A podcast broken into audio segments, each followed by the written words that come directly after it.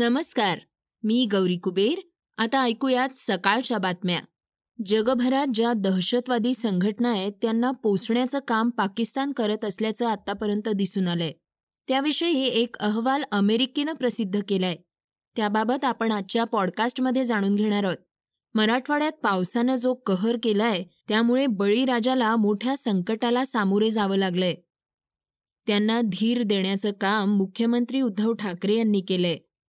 यापुढील काळात त्यांनी प्रशासनाला काय आदेश दिले आहेत याची माहिती आपण घेणार आहोत. सुरुवात करूया ग्रेटा थनबर्गच्या बातमीनं. हवामान बदलावर काम करणारी कार्यकर्ती म्हणून ग्रेटा थनबर्गचं जगभर नाव आहे. त्यासाठी ती लोकप्रिय आहे. या ग्रेटा थनबर्गनं आपल्या शैलीत जगातील दिग्गज नेत्यांना सुनावलंय. गेल्या तीस वर्षात विकसित देशांच्या दिग्गजांनी नुसतीच पोकळ आश्वासनं दिली आहेत.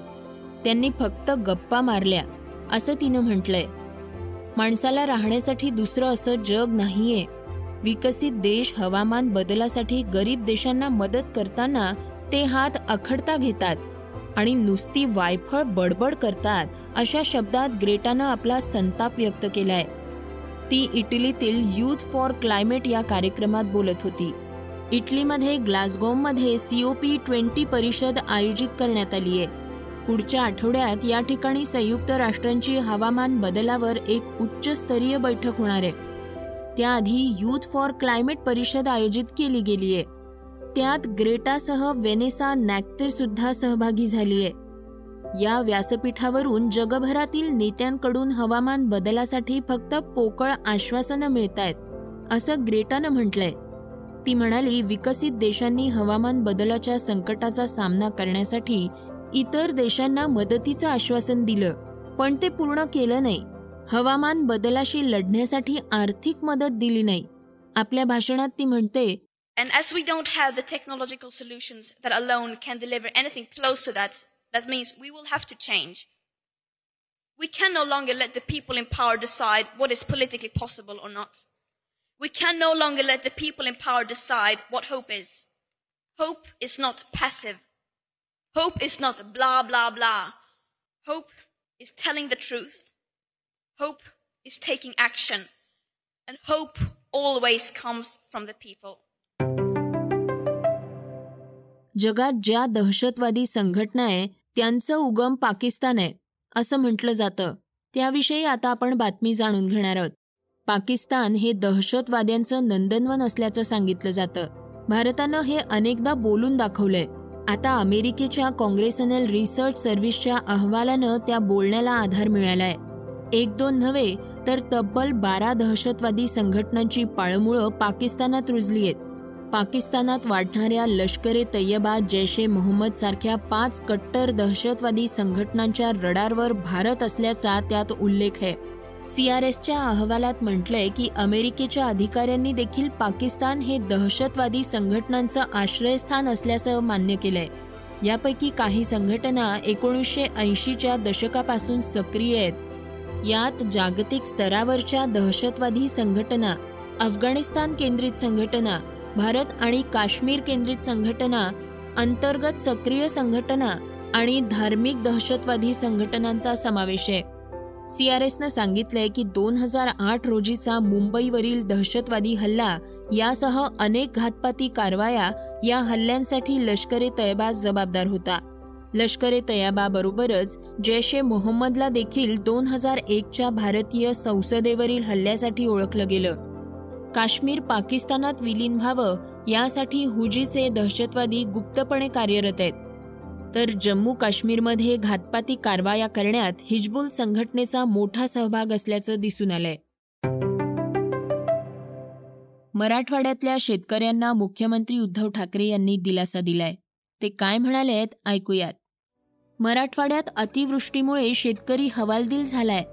शेतकऱ्यांच्या डोळ्यासमोरून पिकं वाहून गेलीत. यावर सरकार म्हणून शेतकऱ्यांच्या पाठीशी राहणार आणि त्यांना सर्वतोपरी मदत करणार. असं मुख्यमंत्री उद्धव ठाकरे यांनी सांगितलंय.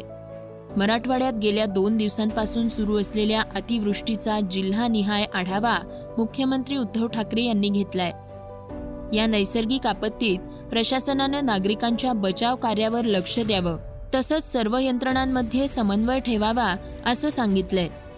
गेल्या दोन दिवसांपासून पडत असलेल्या मुसळधार पावसानं विशेषतः मराठवाड्यातले जिल्हे प्रभावित झाले आहेत त्या पावसाचा मोठा फटका शेतकऱ्यांना बसलाय. मुख्यमंत्र्यांनी मराठवाड्याच्या पालकमंत्र्यांशी या परिस्थितीवर चर्चा केली. महसूल कृषी विभागानं नुकसानीचे पंचनामे तातडीनं सुरू करावेत. सततच्या पावसानं काही ठिकाणी फळबागांचं नुकसान झालंय पिकं वाहून गेली आहेत या सगळ्या पूरपरिस्थितीमुळे अनेक विद्यार्थी सीईटी प्रवेश परीक्षेसाठी केंद्रावर पोहोचू शकले नाहीत. यामुळे विद्यार्थ्यांचं शैक्षणिक नुकसान होऊ नये म्हणून या विद्यार्थ्यांना सीईटी परीक्षा देण्याची संधी पुन्हा देण्यात येणार आहे. याविषयी विद्यार्थ्यांपर्यंत व्यवस्थित माहिती पोहोचवण्याचे आणि नवीन तारखांबाबत माहिती देण्याचे आदेश मुख्यमंत्र्यांनी दिले आहेत. आता जाणून घेऊयात वेगवान घडामोडी. जपानच्या सत्ताधारी पक्षानं फुमिओ किशिदा यांची निवड केली असून ते आता जपानचे पंतप्रधान असणार आहेत. जपानमध्ये संसदीय निवडणुकीपेक्षाही लिबरल डेमोक्रॅटिक पक्षाच्या नेत्याच्या निवडीची सर्वाधिक चर्चा होते. एल डी पी नेत्याची निवड म्हणजे त्याची पंतप्रधान पदासाठी नियुक्तीच मानली जाते.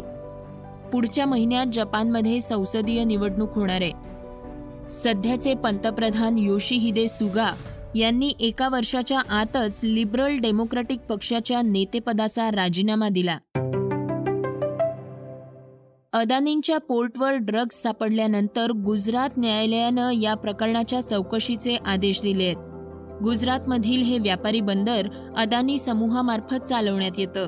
या बंदरावर दोन टन ड्रग्जचा साठा जप्त करण्यात आला होता. याची अंदाजे किंमत एकवीस हजार कोटी असल्याचं सांगण्यात येतंय. या ड्रग्जच्या आयातीतून अदानी समूहाला काही फायदा झाला आहे का?